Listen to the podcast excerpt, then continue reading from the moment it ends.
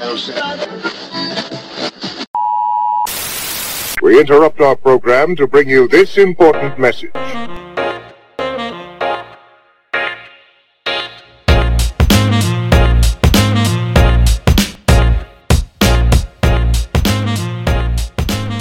Hello and welcome to The Interruption, the Global Institute for Tomorrow podcast.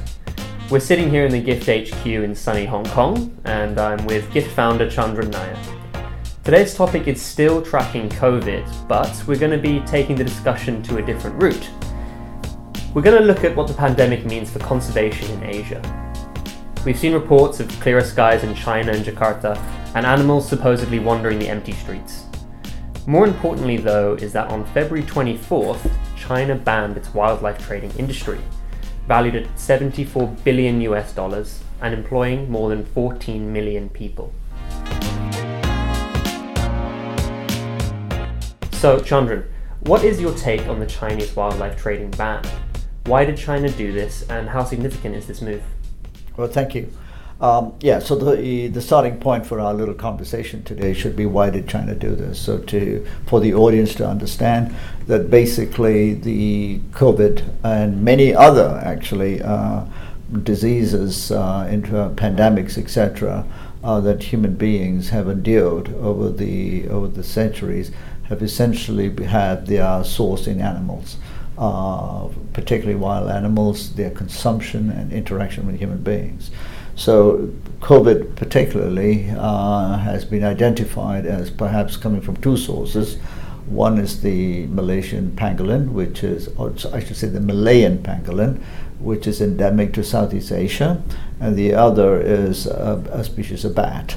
Uh, which is found from Yunnan right through to through Southeast Asia as well. So that's the, apparently the possible source uh, of the the virus. So China has taken the step uh, to to ban this.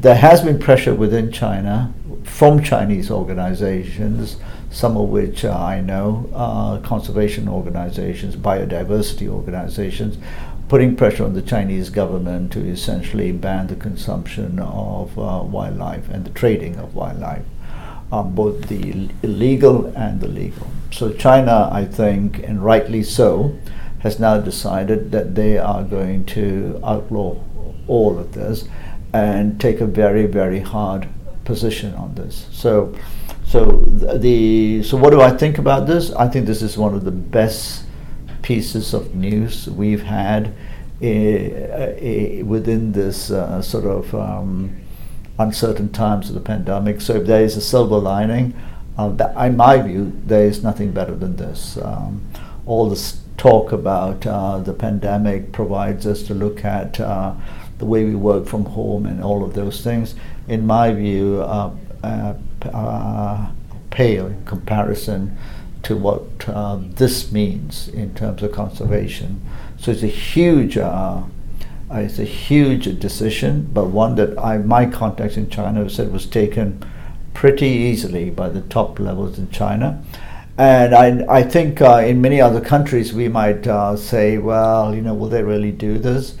Uh, I think if anyone knows what China is like these days, uh, once they take these decisions in the interests of their citizens and in terms of the economic interests, they will do this. And I think some of the numbers suggest that in the space of the last two months, 20,000 um, of these um, wildlife trading farms, etc., have been closed. So that's that's the reason they have done it, and the implications for the rest of the world are also important, and particularly the sources of this, particularly from Southeast Asia and elsewhere.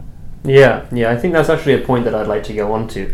I think first to say though, completely agree with your point about the transmission of viruses and, and diseases uh, from animals onto humans.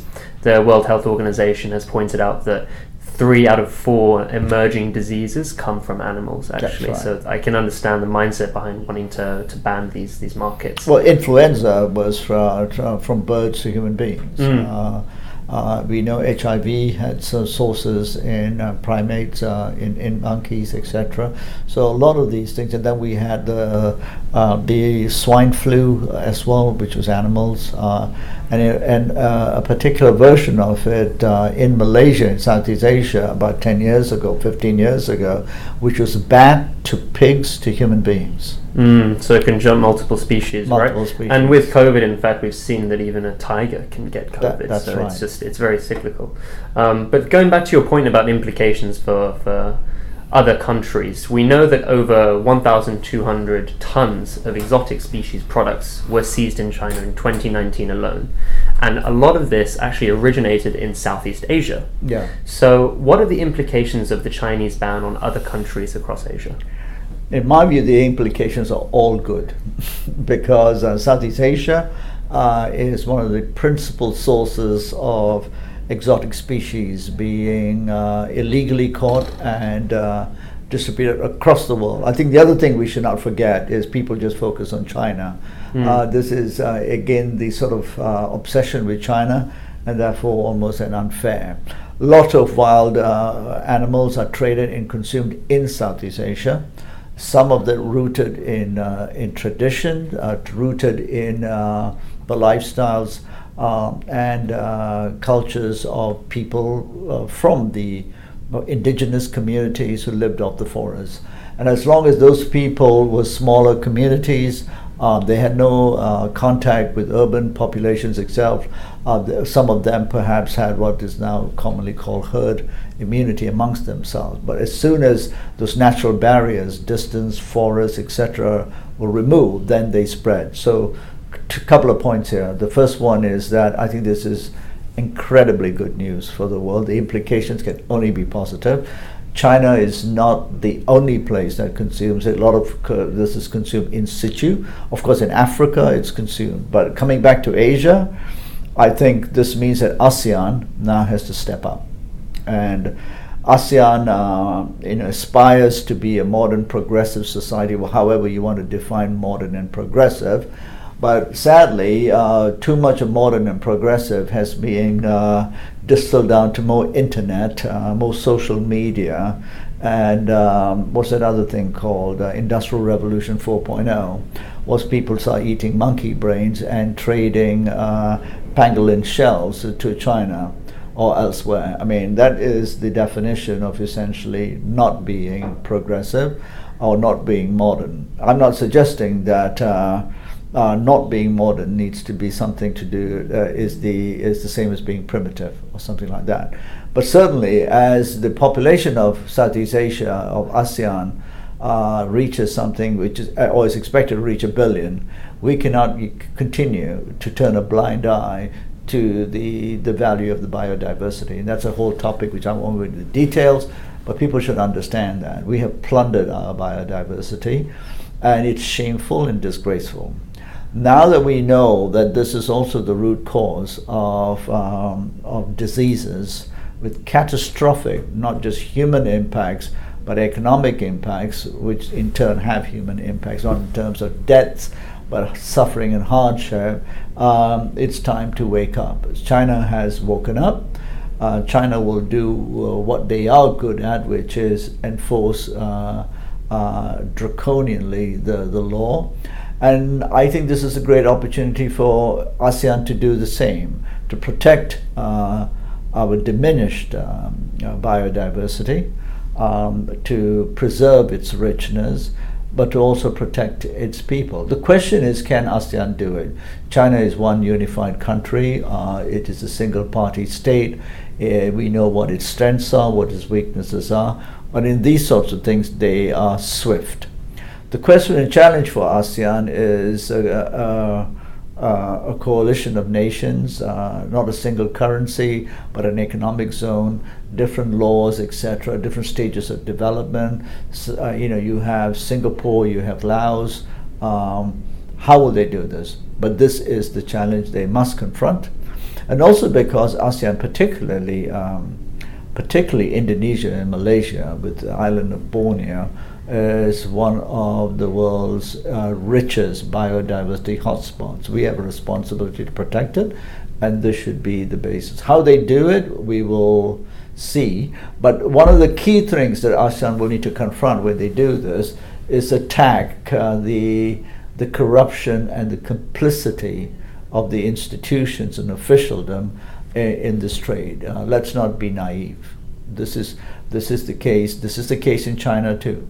So when China now clamps down on this, they will be going hard after where it matters, which is the support of officialdom in this tra- in this trade.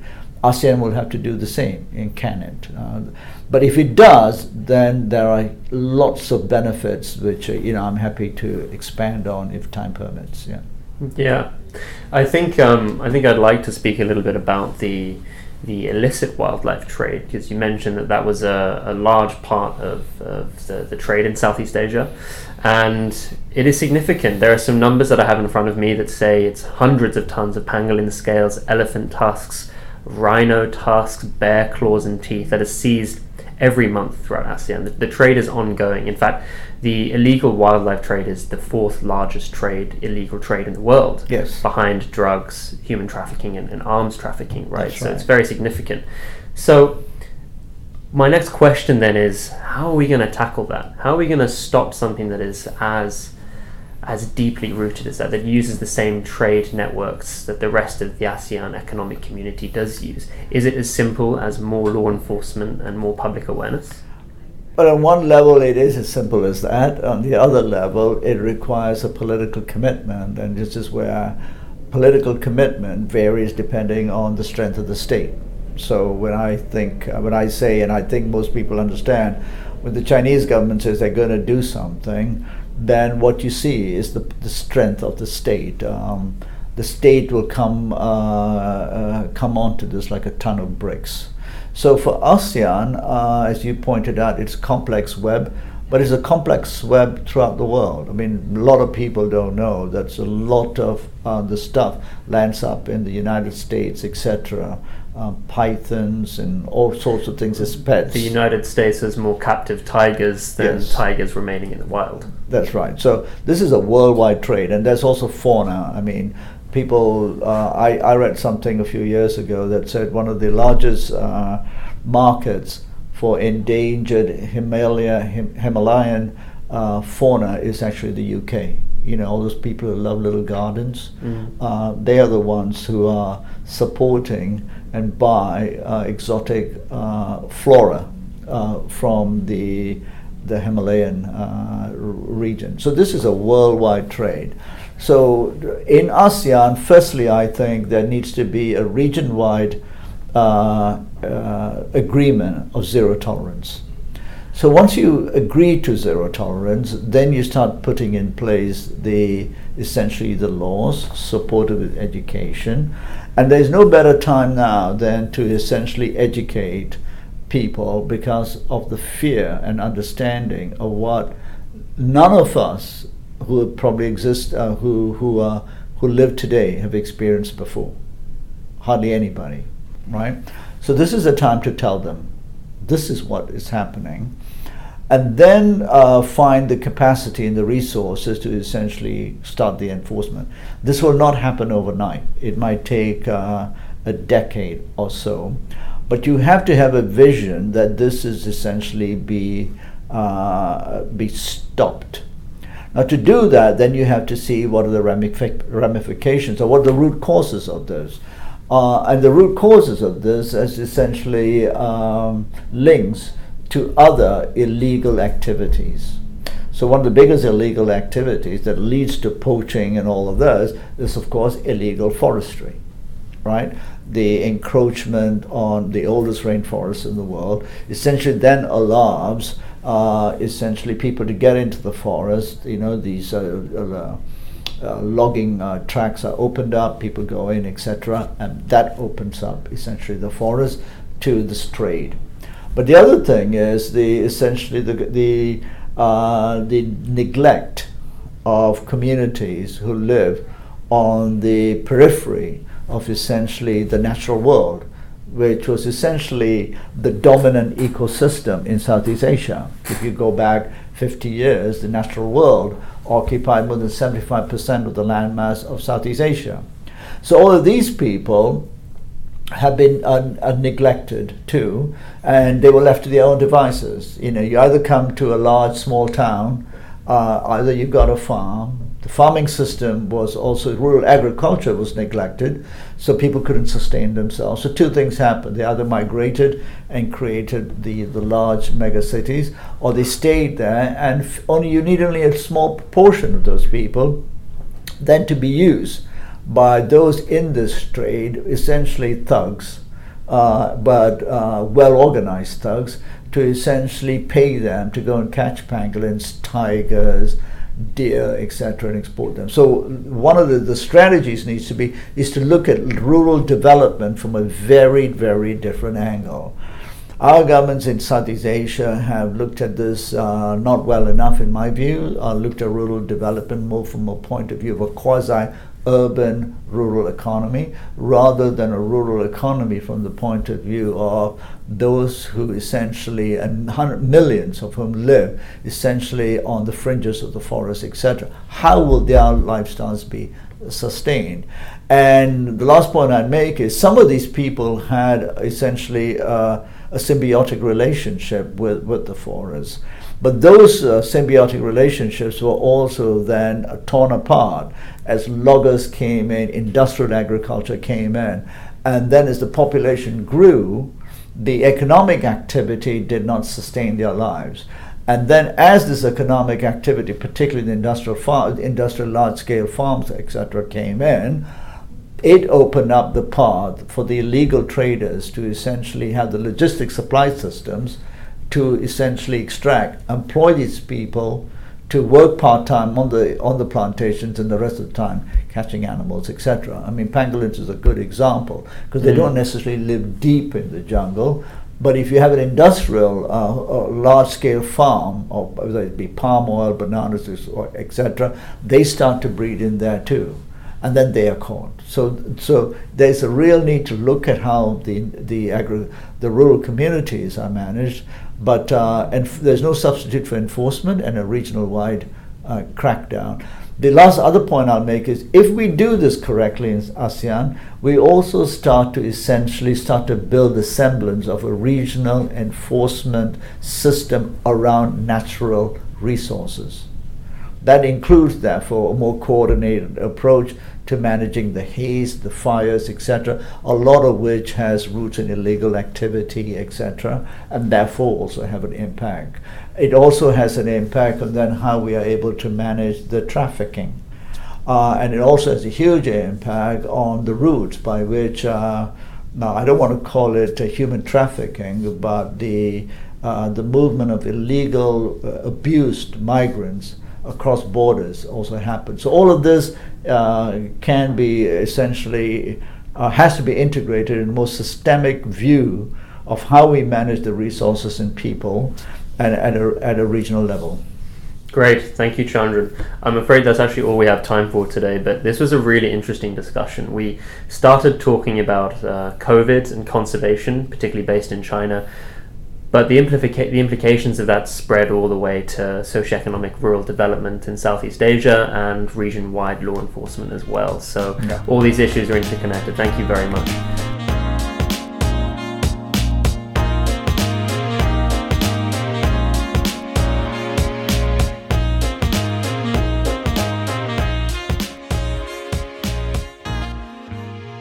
We hope you all enjoyed listening to this podcast, and if you're interested in GIFT, you can find out more about us at www.global-inst.com.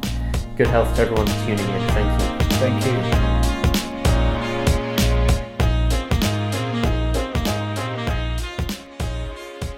We return you now to your regularly scheduled program.